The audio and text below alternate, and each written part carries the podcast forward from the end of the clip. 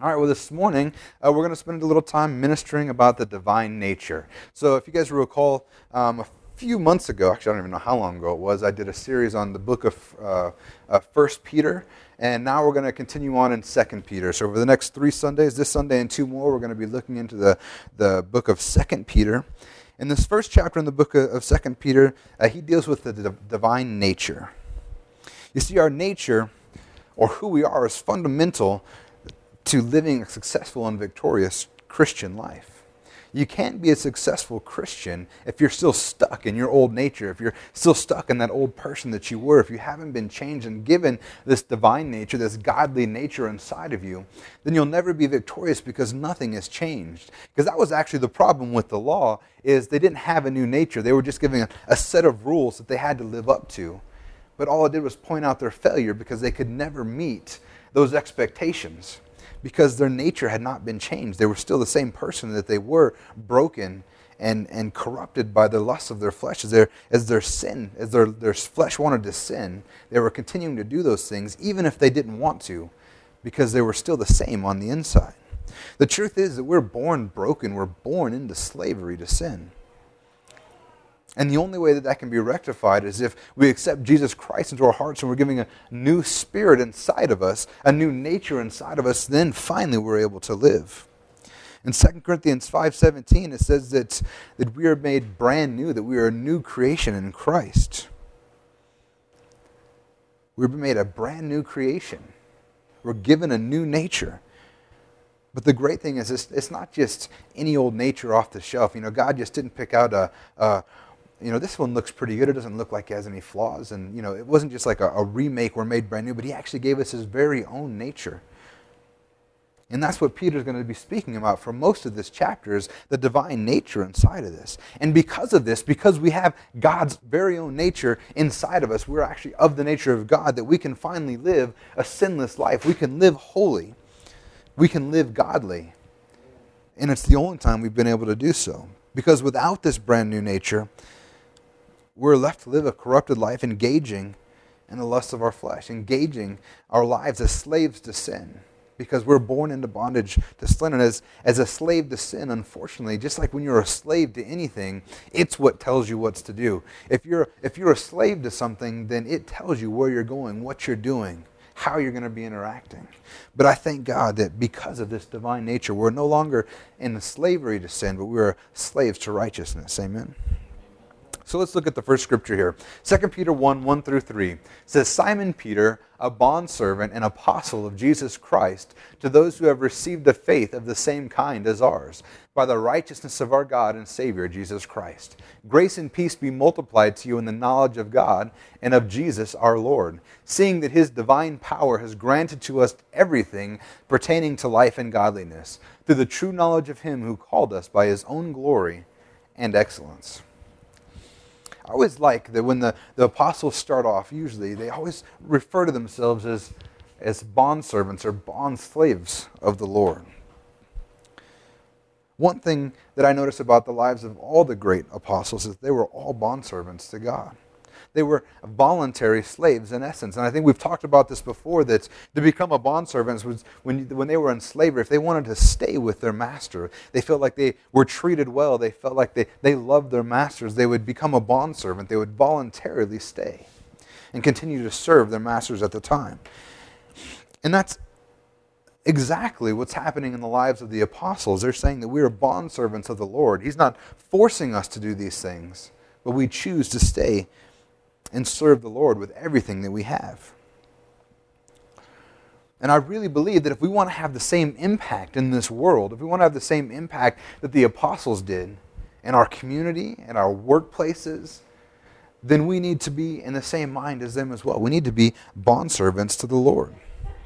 We need to say, you know what? My life is not my own, but it's yours. And the truth is, our lives were bought with a price. Hey, guys. So this means that sometimes that we're going to be doing things even when it seems to be a little uncomfortable. You know, when we were at that meeting on, on Wednesday night, I really felt God telling me to go and, and, and speak to, to, to George and Anita. and uh, what was said doesn't really matter. But the fact is that God was speaking to me, and He said, "You know what? I have a word for them, and and and you need to go tell them." And I want you to know that even as the pastor, my first thought is, "Is this God? Oh no! What if I go over there and it's totally out of place? What if I go over there and and they're like, "What are you talking about?" You know, being a bondservant to God is doing stuff that sometimes feels uncomfortable. Or when you're sitting at a Circle K and you're going up to the cashier and you feel God telling, why don't you minister them? Tell them that God loves them. Sometimes that's uncomfortable. And our first thought is, is woe is me. What if they laugh at me? What if they shun me? What if they make fun of me? What if somebody else sees me doing this? But the truth is, being a bond servant to the Lord is doing stuff when He asks, even when it is uncomfortable. It also means that we need to be sharing the gospel and living a holy life. It means going to, to our, our meetings, going to church and our different meetings and ministering when sometimes all we want to do is go home. Sometimes we're just too tired. Being a bondservant to the Lord means that our life is His and is no longer our own. And I think if we want to be impactful in this city, we need to resolve, just like the apostles, to live that kind of life. Next, Paul Peter begins to single out his audience. He says, to those who have received a faith of the same kind as ours. See, and I love this because we begin to recognize that he's not just talking to the people he wrote this letter to, but in fact, we are a people that have received the same kind of faith as this. And what is this faith? In Hebrews 10:39 it says, "But we are not of those who shrink back to destruction, but of those who have faith to the preserving of the soul." what this faith is talking about is faith in Jesus Christ, faith in the Son of God who came down and paid the price for our sins.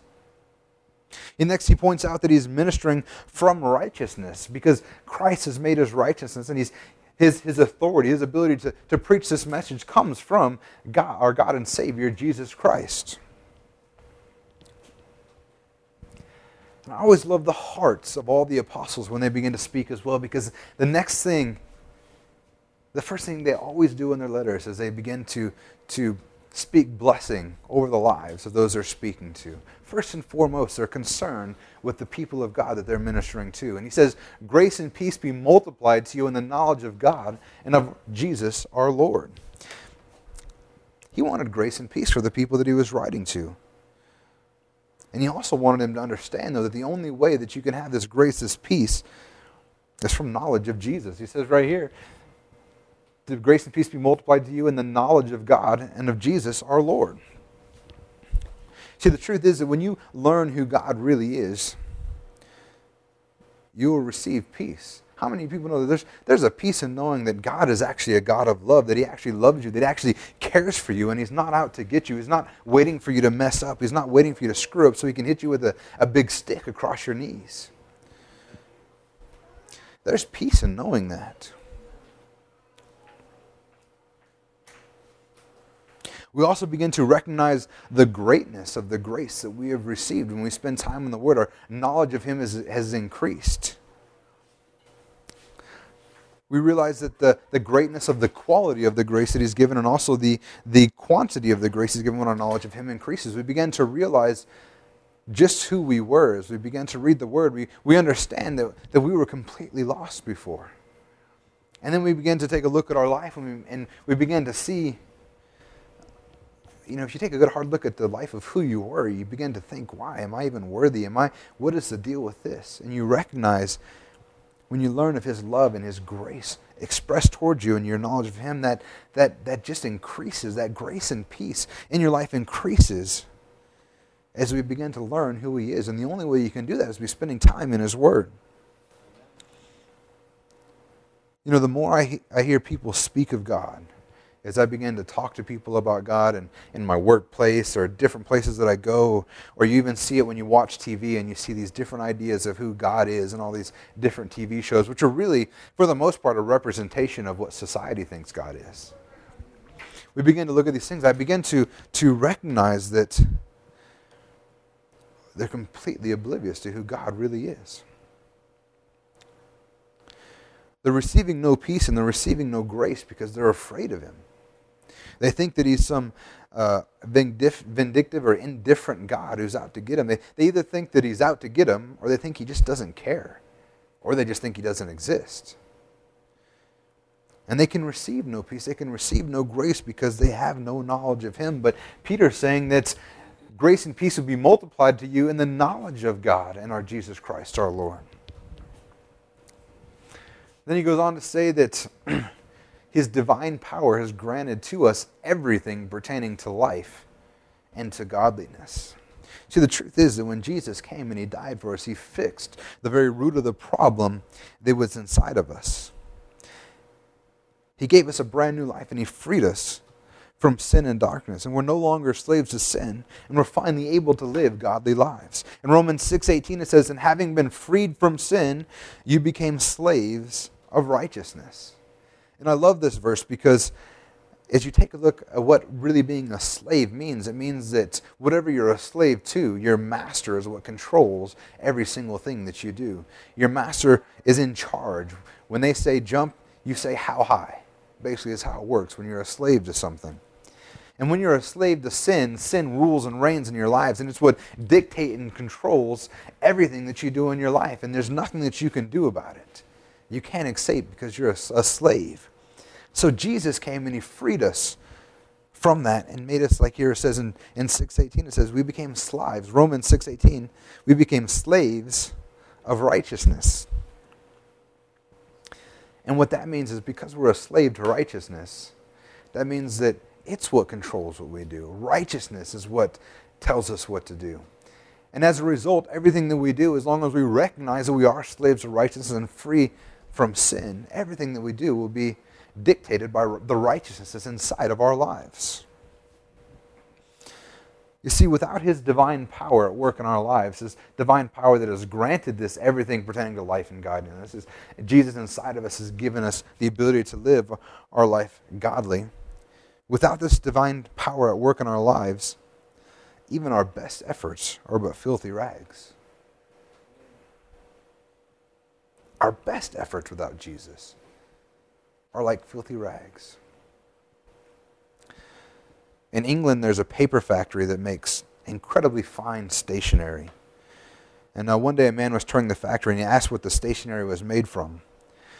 And he was shown a huge pile of old rags in the corner. And he was told that the rag content was actually what, what determined the quality of the paper. They, they recycled these old rags and made paper. And he said the visitor couldn't believe it. He was absolutely amazed that these old, dirty, nasty rags were recycled and to make incredibly fine, high quality stationery. So instead, in a few weeks, he received from the company a package of paper with his initials embossed on it, and on the top of the piece were written the words, Dirty Rags Transformed. And that's just like what happens in our lives when, when Jesus comes to live inside of us. Those dirty rags, all that stuff that, that were nothing but filthy rags, is transformed into something incredible. And the works that we do, we can do for God. We can finally live a godly life. And finally, it says that this is through the true knowledge of Him who called us by His own glory and His own excellence. See, the truth is that we are called into this life. We're called to be free, not based on anything that we've done, not on our own deeds and accomplishments, but it's a free gift. It's actually His glory, His excellence that calls us into this life. Then in 2 Peter 1 4, it says, For by these, speaking of his glory and his excellence, by these he has granted to us his precious and magnificent promises, so that by them you may become partakers of the divine nature, having escaped the corruption that is in the world by lust. Like I said, by these, these things he's speaking of here, by his own glory and excellence, we were granted to us his precious and magnificent promises. You see, this just goes to show that the promises, uh, the promises of God, his promises, are completely based on his merit, his excellence, his glory, and not on anything that we've done. You know, and this is such an essential thing to the gospel. But the truth is, so many of us have very uh, strong difficulty grasping this most basic thing of the gospel. We have, we have difficulty getting a revelation of what he's truly saying. See, most of us just can't see how God could give us anything good because if he knew the things that I did, if he knew the things that I've done, how could he how could he love me? How could he do these things for me? Or on the flip side, many people can't understand why they don't have to pay for the things that I've done. They, they want to feel, they, they feel like they have to feel guilty or shameful or they have to somehow make penance for, for some of the things that they've done in their life. And they can't understand how in Christ that's not, that's not uh, the fact of why that doesn't happen in Him. But the truth is, there was a price to be paid. You just didn't have to pay it. Jesus Christ paid it for you. You see, our entire lives we were taught to work hard and earn our keep. And this is true for every area in our life. Even in, even in Scripture, Paul says if they don't work, they don't eat. And you know, in our own lives, if, if you go to work and you slack off and you don't know what needs to be done, you're going to get fired. You're going to lose it all. We were taught in our lives that we have to work hard and earn everything. But this is the one area of our life where that's absolutely not true. And the reason it's not true is because we could never do it. You know, the, the law came to, to show us that we could never live up, it pointed out our failures. So, God, in His infinite mercy, He paid the bill for us. And because of that, it's a free gift, and it's a free gift for everyone, no matter how bad they've been. Because the truth is, I think that's one of the big things too, is, is we categorize sin. You know, we, we think that lying is somehow more acceptable to God than murder. But the truth is, sin is sin. It all separates you from God, and it all has the same price to be paid.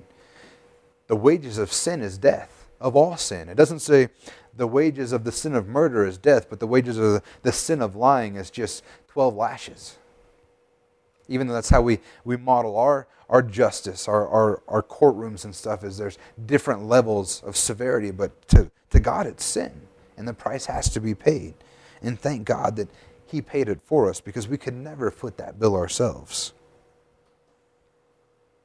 The only requirement, requirement is that we have to re- receive it. And that's the one thing that we're all capable of doing. We're capable of receiving a free gift. So, what are some of these promises that He's granted us, His precious and magnificent promises? And there's many, but I'm going to give you just a few that I was thinking about as I, as I was preparing this message. First, one of His promises is health in our bodies. In Isaiah 53, uh, verse 5, I think it says, By his scourging we are healed. This is actually in 1 Peter what he quotes. He says, By his stripes we are healed. That's a promise of God freedom is promised by God freedom from, from sin, freedom from the corruption of this world. In John 8 36, it says, So if the Son makes you free, you will be free indeed. We're given life in Jesus Christ. One of the promises is, is life. Ephesians 2 4 through 5 says, But God, being rich in mercy because of his great love with that which he loved us, even when we were dead in our transgressions, he made us alive together with Christ. For by grace we have been saved. And another great promise of God is that we are children of God. John 1:12 says, "But as many as received him, to him he gave the right to become children of God, even to those who believe in his name." There are so many promises of God that are made throughout the scriptures that we could probably spend months of Sundays going through each and every one of them. But the truth is, that they are all granted to us because of His glory and His excellence. And it says, then, so that we may become partakers of the divine nature. To be a partaker of something is to share in it. You and I, when we've accepted Jesus Christ as our Lord and Savior, we are sharing in the divine nature of God. So, to share in that divine nature, what that means is that we are holy. That means that we are pure, that we are undefiled, and we're eternal. Those are all qualities of the nature of God, and we share in that nature. You see, everything in this world behaves based on its nature. An eagle flies because it's in its nature to fly. A cheetah runs because it's in its nature to run. Sinners sin The lost sin because it's in, our, it's in their nature to sin.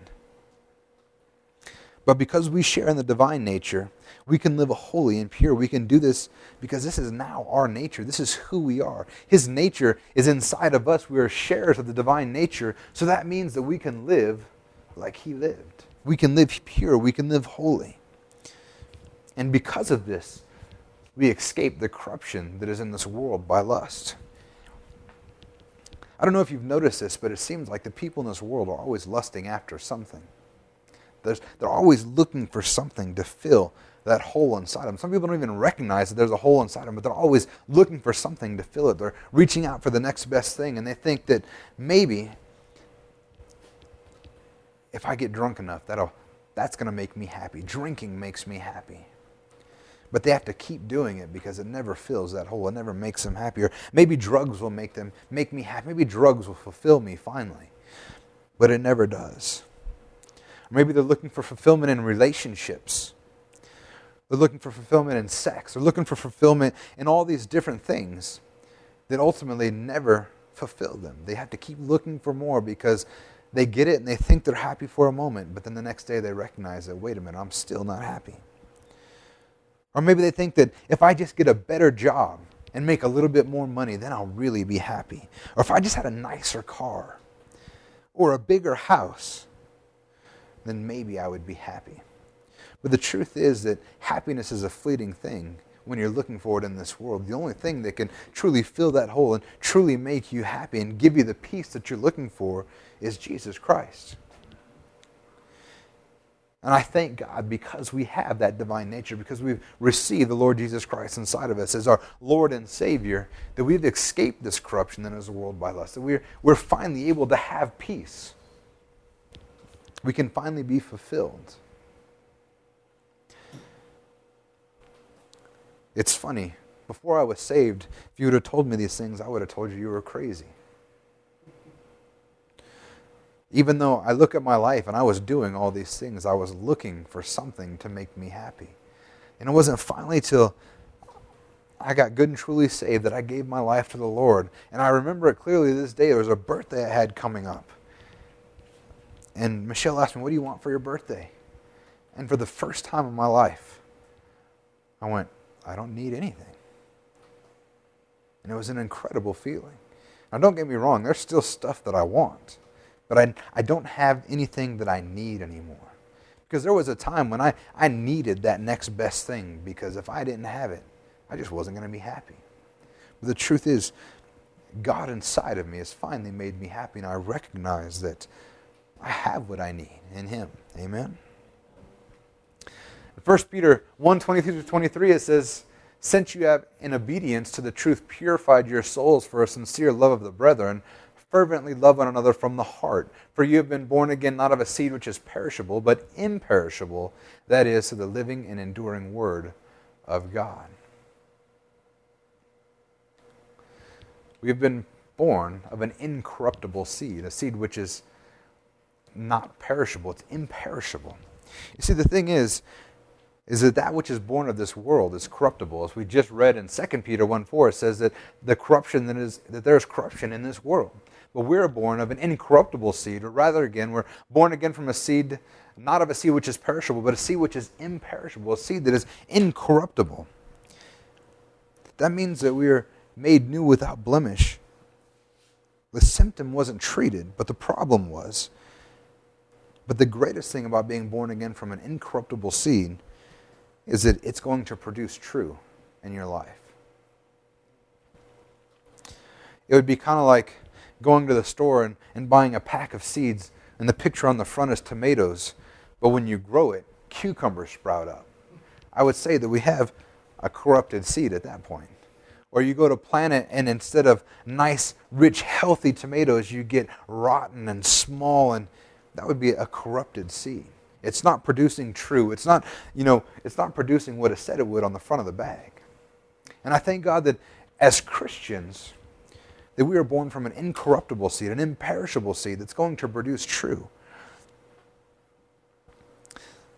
There is no concern that what is produced in our life from that seed will be lesser or misshapen or malformed because it's incorruptible.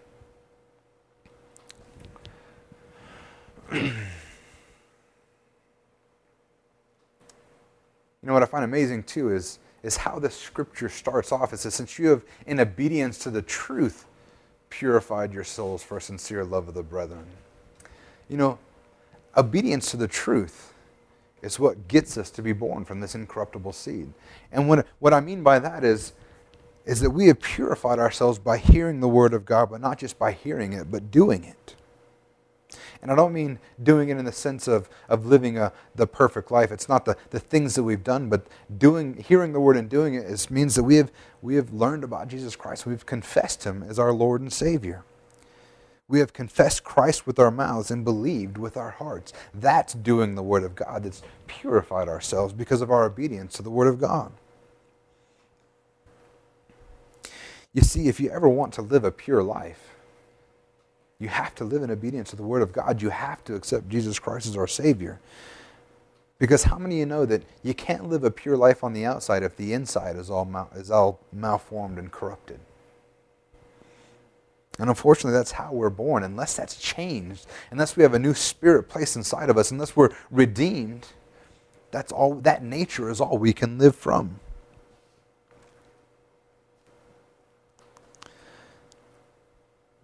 And then we find that this incorruptible seed is the living and enduring Word of God. That seed that we're born from is the Word of God, the one that says, believe in Jesus Christ, confess with your mouth and be saved. The one that says that you are victorious, the one that says that you are an overcomer, the one that says you are brand new and you're made pure. That's the Word of God. And I think God, that the Word of God is something that we can put our faith in, that we can trust. You know, there's been a lot of dumb stuff said by men. And most of the time, I mean, we're going to take a look at some quotes that I, that I was looking up about stuff that men have said, stuff that, you know, as far as they were concerned, it was gospel. A Roman engineer, Julius Sextus, Sextus Frontinus, I suppose is how you pronounce it, in AD 100, so 100 years after, after Christ. It says, Inventions have long since reached their limit, and I see no hope for further developments. That's not, that's not a word you can put your faith in because we know a little bit better nowadays. John Eric Erikson, who was a surgeon to uh, Queen Victoria in 1873, says that the abdom- abdomen, the chest, the brain will forever be shut from the intrusion of the wise and human surgeon. This one's good. Journalist Junius Henry Browne in 1893 said this Law will be simplified over the next century. Lawyers will have diminished and their fees will have been vastly curtailed. Albert Einstein's teacher said this to his father, to Einstein's father in, in 1895. It says, It doesn't matter what he does, he will never amount to anything.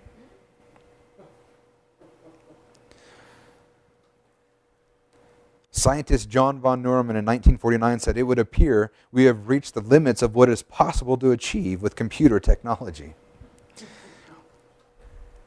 Secretary of State John Foster Dulles said this in 1954 The Japanese don't make anything the people in the U.S. would want. Alex Lewyt, president of Lewyt Vacuum Cleaner Company, on 1955 said nuclear powered vacuum cleaners will probably be a reality within 10 years. And then Arthur Summerfield said he was the U.S. Postmaster General under Eisenhower in 1959 said, Before man reaches the moon, your mail will be delivered within hours from New York to Australia by guided missiles. We stand on the threshold of rocket mail. Roger Smith, who was the chairman of General Motors in 1986, said this By the turn of the century, we will live in a paperless society. And then Bob Metcalfe in 1995 says this I predict the internet will go spectacularly supernova and in 1996 catastrophically collapse. See, the reason I, I wanted to point some of these things out is because the word of man is flawed as we've seen in multiple examples, the word of highly respected men, the word of men that you that people of the time thought that they could trust, that they could believe what they were saying. We know now just wasn't true. Not that they were being facetious, not that they were being they had uh, evil intent. They were just wrong. But I thank God that our faith is in the Word of God. That His Word is true, that His Word is sure, than anything that He says, that we can put our faith and our trust in. And that is what we are born again of, the imperishable seed, which is the living and enduring Word of God, which we can put faith in, we can trust. Even though the Word of man is oftentimes fallible, the Word of God never is. So let's get back into 2 Peter. In 2 Peter 1 5 through 8, it says, Now for this very reason also, applying all diligence, in your faith supply moral excellence, and in your moral excellence, knowledge, in your knowledge, self control, in your self control, perseverance, in your perseverance, godliness, in your godliness, brotherly kindness, in your brotherly kindness, love. For if these qualities are yours and are increasing, they render you neither useless nor unfruitful in the true knowledge of our Lord Jesus Christ. You see, it says, now for this very reason, and what is that reason? That we were given a divine nature. And for this reason, applying in all diligence, we need to have these qualities in all diligence. Once, we need to operate in faith. He says, in your faith. Because of this divine nature, we are able to operate in faith. And he says, then, in your faith, supply moral excellence. You know, we need to be morally excellent people people should be able to look at us and see that there's something different about us. And then in our moral excellence, we need to increase in knowledge. And with our increased knowledge, we need to practice self control. You see, when it says grow in knowledge, that's spending time in the Word and learning who you are. And the only way that you can grow in self control is to learn who you really are, to recognize that you're free from those things that are trying to tempt you. And as we grow in that knowledge, it says we can practice self control. And then right after that, it says, in that self controlling, we need to persevere. How many of you know that even when you have a knowledge of your freedom in Christ and you're practicing self control, that you're still going to be tempted? You're still going to be pushed. And that's when you need to persevere in those times. Persevere in your holiness and your cleanliness and your freedom. And by persevering, you'll be living a godly life. And in that godly life, it says we're going to practice brotherly kindness and practice brotherly love. These are the qualities of a person who has the divine nature inside of them. And it says, For these qualities are yours and are increasing. How many of you look at some of those and go, wait a minute, some of the, that's not who I am. So I'm not a person who loves, or I'm not a, I, I don't have any willpower. How do I persevere? These things are not me. But the truth is, the, the scripture says that these qualities are yours. And not only are they yours, they're increasing. And it has nothing to do with who you are, it has to do with His nature inside of you. When you say, I'm not a person who, who loves other people, you're wrong. If you've got Jesus Christ inside of you, that is who you are. It might require a little bit more faith on your part to push through that block that you have. But the truth is, that is who you are. And then I thank God we find out that because of these qualities inside of us, that we are rendered neither useless nor unf- or unfruitful. I thank God that because of God's power inside of us, that means that we can be fruitful, that we have a purpose, that we are not useless, but we are useful in the kingdom of God. Our ability to work and be impactful for the kingdom of God has nothing to do with our own abilities, nor is it limited by our own shortcomings. But the fact of the matter is, Jesus Christ has given us the tools to be useful and impactful and fruitful in the kingdom of heaven. And it's because of his divine nature inside of us. And 1 Peter 5 6 through 10 it says, Therefore, humble yourselves under the mighty hand of God, that he may exalt you at the proper time, casting all your anxiety on him because he cares for you. Be of sober spirit, be on the alert. Your adversary, the devil, prowls around like a roaring lion, seeking someone to devour. But resist him, firm in your faith, knowing that the same experiences of suffering are being accomplished by your brethren who are in the world. After you have suffered for a little while, the God of all grace, who called you to his eternal glory in Christ, will himself perfect will himself perfect, confirm, strengthen, and establish you. See, the first thing we need to understand that in Christ, we recognize that without him, we're weak. We're helpless in this world. And we all know that because how many of you have tried to do the right thing before Jesus? I was, I was helpless and weak to resist the devil because I, I had no power inside of me. I had no strength to do so. But the Bible says that if we humble ourselves under the mighty hand of God, that he will exalt us at the proper time. In John 15, 5, it says, I am the vine, and you are the branches, and he who abides in me, and I in him, he bears much fruit, but apart from me, he can do nothing. If we will humble ourselves and exalt God, he will also exalt us. And to humble ourselves is to recognize our dependence on him. You see, as we, we look back at the last scripture, we say, but these things aren't me. But that's because you're depending on yourself. But if you'll step back and depend on God and His work that is done inside of you, you'll recognize that these things are you.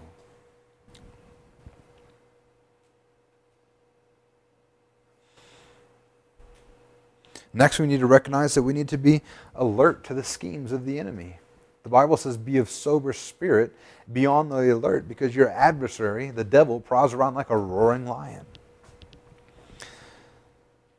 You know, we need have to understand that we have a new nature inside of us. We're, we're made brand new. There's, like we, we were talking here, we have that divine nature inside of us. Because the enemy is, is prowling around ready to attack you. You know, if you don't have a revelation of who you are, a revelation that you've been made brand new, when the enemy comes knocking, it's so easy to slip back in to those old ways. It's so easy to slip back in to the things that we were doing because we don't recognize that that's not who we are anymore.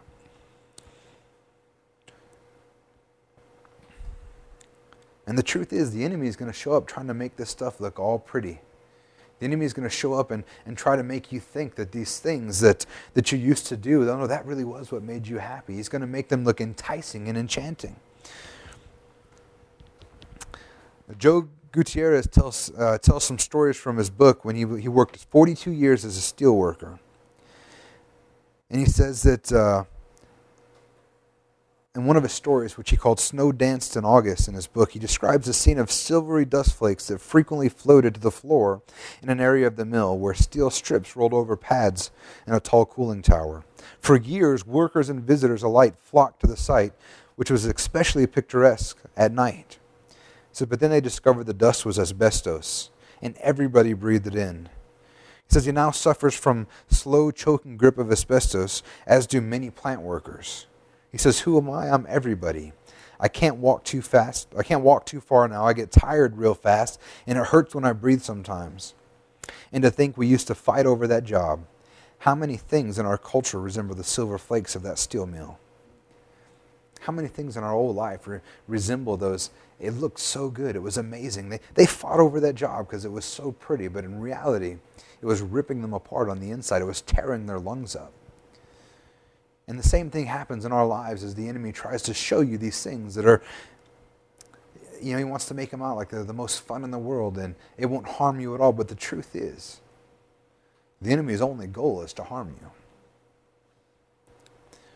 So, how do we resist him? We, we stay sober and alert. We don't be unaware of his schemes. We don't be unaware of what he's trying to do and recognize that there's a new nature inside of us. In 2 Peter 1 9 through 11, it says, For he who lacks these qualities is blind or short sighted, having forgotten his purification from his former sins. Therefore, brethren, be all the more diligent to make certain about his calling and choosing you. For as long as you practice his things, you will never stumble. For in this way, the entrance to the eternal kingdom of our Lord and Savior Jesus Christ will be abundantly supplied to you. You know, a Christian who is lacking these qualities that we were just talking about, the of faith and moral excellence and knowledge and self control and perseverance, godliness, brotherly kindness, and love. They're basically a, a person who has forgotten who they are. he says that this person who lacks these qualities is blind or short sighted, having forgotten his purification from his former sins. He's, we've forgotten who we are when we, when we stop living out of the divine nature. Because if we remembered that that's who we are, that's who we would live all the time. We have to understand that these, these qualities inside of us are, are not a checklist of things that we must do. They're not a checklist of, of these are the, the things that we have to do to be right with God, but they're a, a natural result. They're an outpouring of the change that He made inside of us. If you're trying to do these on your own, you got it all wrong. But if you let Christ live through you, live inside of you, then you're finally doing the right thing, not because you're, you're trying to hit a checklist, but because Christ is living through you.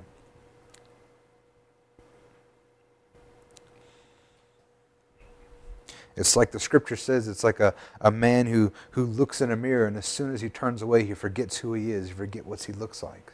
And that's what can happen to Christians is they, they forget who they are. They forget that they have a divine nature inside of them. They begin living the old life that they've lived instead of living with, with the qualities that it was speaking of here.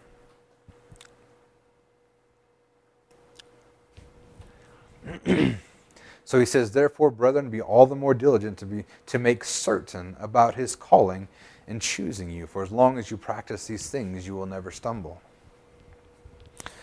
So, how can we be certain about his calling of us? Let me just give you a few scriptures that, that talk about your calling and your eternal life in him. In 1 John 5.13 it says, These things I have written to you who believe in the name of the Son of God, so that you may know that you have eternal life. If you believe in the name of the Son of God, you can know that you have eternal life. You can know that you're saved.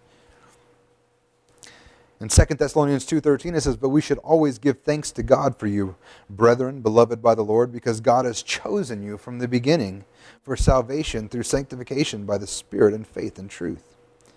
You know, it's amazing. A lot of these questions in our lives are answered if we'll just spend time in the scripture. Does God really want me? Am I really chosen? The Bible says God has chosen you from the beginning for salvation.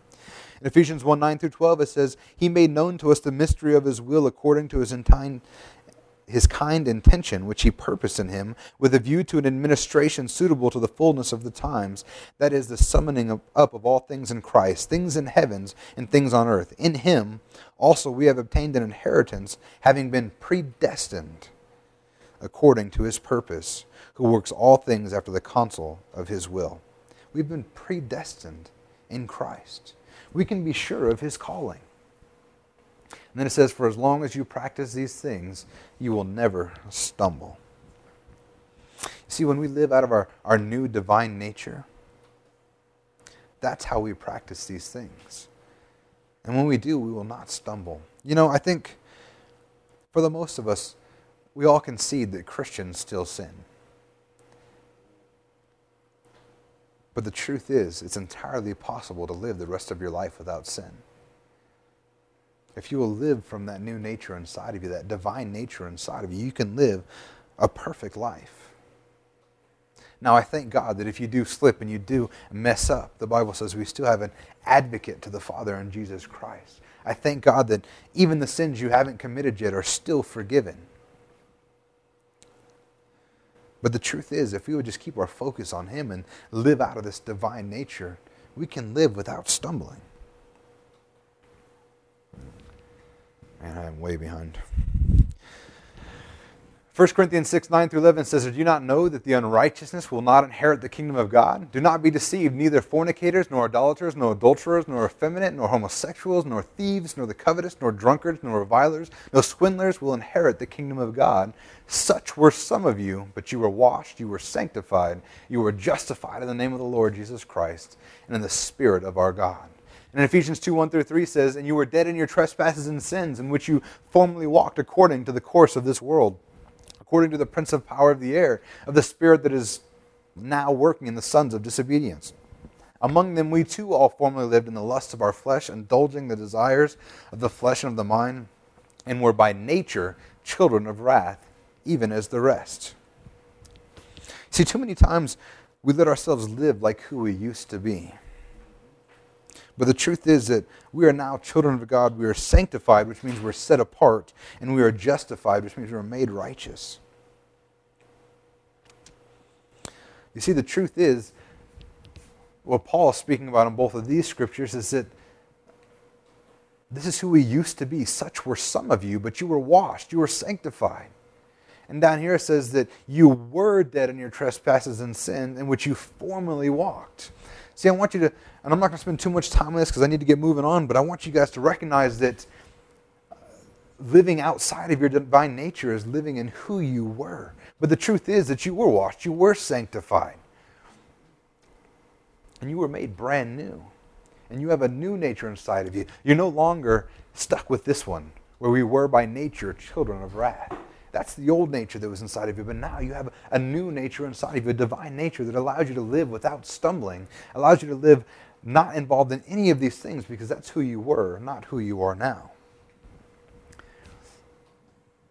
2 Peter 1 12 through 15 says, Therefore I will always be ready to remind you of these things, even though you already knew them, and have been established in the truth which is present with you. I consider it right, as long as I am the earthly dwelling, in this earthly dwelling, to stir you up by way of reminder, knowing that the laying aside of my earthly dwelling is imminent, as also our Lord Jesus Christ has made clear to me.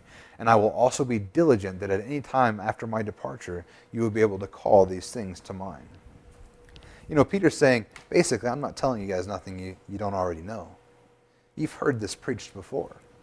This morning, I'm not telling anything that you guys haven't already heard me preach before. And it's funny because I look at this scripture and it brings me great comfort because there are times that I'm, I'm bringing something up and I'm going to preach on something like, man, I preached this to death. I'm like, are they really going to want to hear this again? But I'm comforted by this verse because Peter, Peter says that I will always be ready to remind you these things, even though you already know them. And he goes on to say that the reason I will be diligent is that he realizes, he recognizes that his time is coming. He's going to be passing away soon. His time on earth is done, but he wants to make sure that at any time after his departure, that you will be able to call these things to mind. And that's my same goal as well as we minister on these things. I want, I want to be certain and be diligent to know that that even after you leave here on a Sunday morning, that these things are fresh and embedded in your mind, that you can live from the truth of God. And I'll always be ready to remind you of these things. It's kind of like when you raise your children. The, the, the word says that if you raise your child in the way that he should go, when he grows older, he'll not depart from it. And the same thing goes on for your spiritual children as you begin to, to minister and preach to them stuff that they may already know, but it's so that way that when, when you guys leave the room, you'll not depart from it. You'll still have these things to be able to call to mind. And then in 2 Peter 1 16 through 18, he goes on to say, For we did not follow cleverly devised tales when we made known to you the power and coming of our Lord Jesus Christ, but we were eyewitnesses of his majesty. For when he received honor and glory from God the Father, such an utterance as this was made to him by the majestic glory. This is my beloved Son, with whom I am well pleased. And we ourselves heard this utterance made from heaven when we were with him on the holy mountain. Peter's beginning to say, you know what? He's, in a sense, defending his apostleship, apostleship. He's defending his right to, to minister these things with authority by saying that, hey, I was there. You see, he was there when Jesus was transfigured on that mountain. That's what he's talking about right here. And he heard God's voice from heaven saying, This is my beloved Son. He's saying, You know what? What I'm teaching you is based on eyewitness accounts. I walked with Jesus, I was with him. And this is not just some made up story to make you feel good. And then he goes to say that I was not the only one not the only eyewitness. How many people know that, that if you're going to make a claim that you weren't the only one to see something, that them being around and alive, if you're telling a lie, is probably not a good idea? But the truth is, at this time, any one of these people being ministered to could have, could have spoken to the people that were there and heard that, yeah, no, he's right. This is true. What we're speaking is true. This, when he's ministering to you about the divine nature, you can go ahead and believe him because he was there. He learned this from Jesus. He was, he was there when, when, the, when the prophetic uh, words of the Old Testament were being manifest.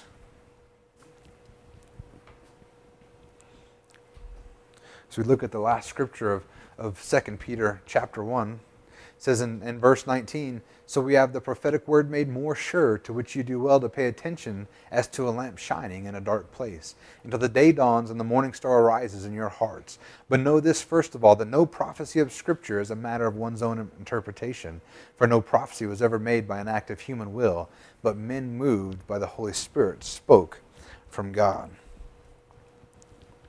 You see, Peter's real experience when he was up on that mountain, seeing the prophetic word of God being lived in real life, being, being coming to pass, made the, the experience more real for him. It corroborated what the scripture has said. He began to see it with his own eyes. And as he's recognizing that the word of God is true and that these prophecies are coming to pass, he's saying, you know what? We would do well to pay attention to the word of God because it is like a lamp.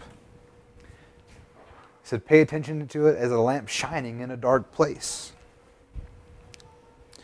Think of the Word of God as a, as a lighthouse to us. Just like the lighthouse, just like ships use a lighthouse to guide themselves into port, we should use the, the Word of God to guide ourselves in this world.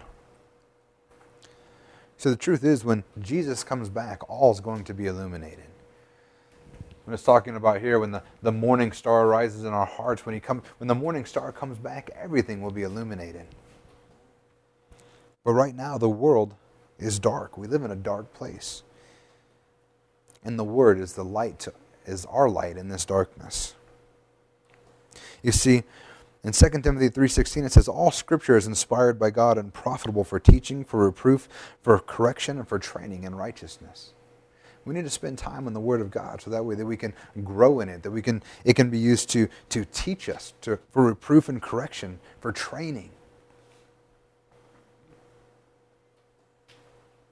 And we need to make sure that we're taking it in context. The last thing he's he's talking about here is that no prophecy of Scripture is a matter of one's own, one's own interpretation.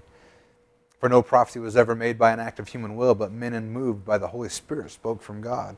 What he's pointing out here is that we need to be careful, too, that we're not taking the Scripture and twisting it to our own devices. You know, you've probably seen religions out there who will take Scripture and you'll you'll read it and what they're trying to, to use it to explain away or what they're trying to use it to defend and you're like yeah this isn't really what's being said here. And we need to be careful with that. We need to use scripture to interpret scripture. You can't pick a pluck out a single scripture and use it to to further your own agenda when elsewhere in the word of god it completely contradicts what you're trying to teach